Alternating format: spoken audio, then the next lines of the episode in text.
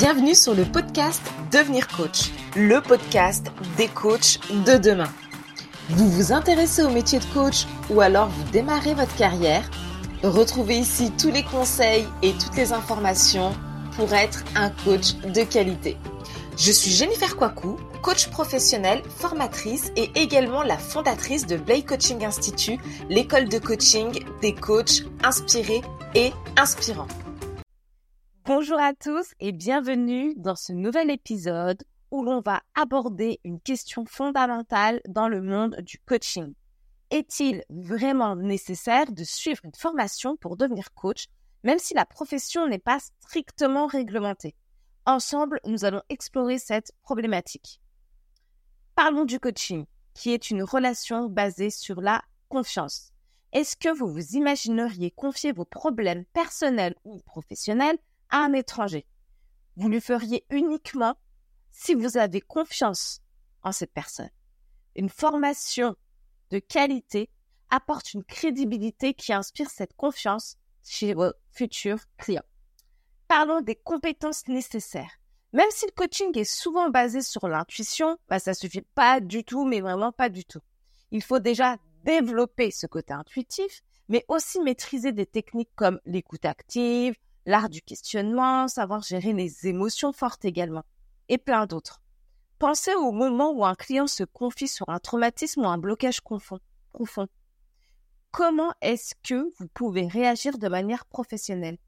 Il n'y a qu'avec une formation que vous comprendrez et que vous arriverez à le faire.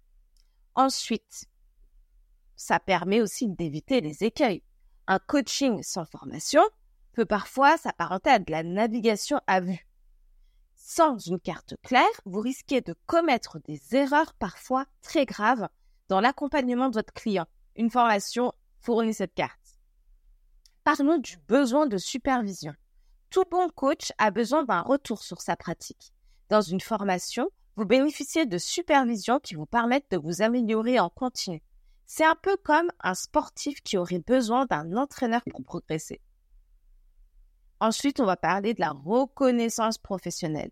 Donc, si la profession n'est pas réglementée, cela ne signifie pas pour autant qu'il n'existe pas de normes. Il Faut pas oublier qu'il y a de plus en plus de structures et d'associations professionnelles qui ont établi des standards euh, pour définir ce qui est important pour un coach ou pas d'avoir comme compétence. Ça joue un petit peu un rôle de garde-fou pour le secteur et ça garantit qu'il y ait toujours une qualité dans les accompagnements faits par les coachs. Et de toute façon, à terme, la profession de coach va finir par être elle-même réglementée. Ça va venir. Parlons d'une meilleure connaissance de soi. Le coaching est autant un travail sur soi que sur l'autre. Il n'y a qu'avec une formation que vous allez pouvoir vous confronter à vos propres limites, croyances et préjugés. Ça vous fournira des outils pour mieux vous connaître et donc mieux accompagner. Maintenant, la responsabilité éthique. En tant que coach, vous avez vos responsabilités envers vos clients. Vous ne pensez pas quand même qu'ils méritent le meilleur? Suivre une formation est un gage de votre engagement envers eux, montrant que vous prenez votre rôle à cœur.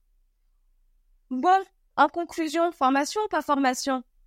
Dans une profession où l'humain est au cœur de la pratique, chaque effort pour s'améliorer, chaque heure de formation est un investissement non seulement pour soi, mais surtout pour ceux qui en ont besoin. C'est pour ça que j'ai fondé Blake Coaching Institute. Parce que je voulais que vous ayez une formation qui vous prépare non seulement à être un coach de qualité, mais également un futur chef d'entreprise bien préparé et éthique. Et tout ça grâce à l'aide d'intervenants experts qualifiés dans leur domaine. Vous trouverez toutes les informations sur blakecoachinginstitute.fr. Merci de m'avoir écouté et à très vite pour un nouvel épisode. J'espère que cet épisode t'a plu.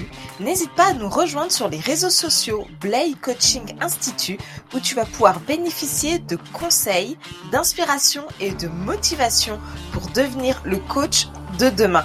Je te souhaite une très bonne journée et je te dis à très vite.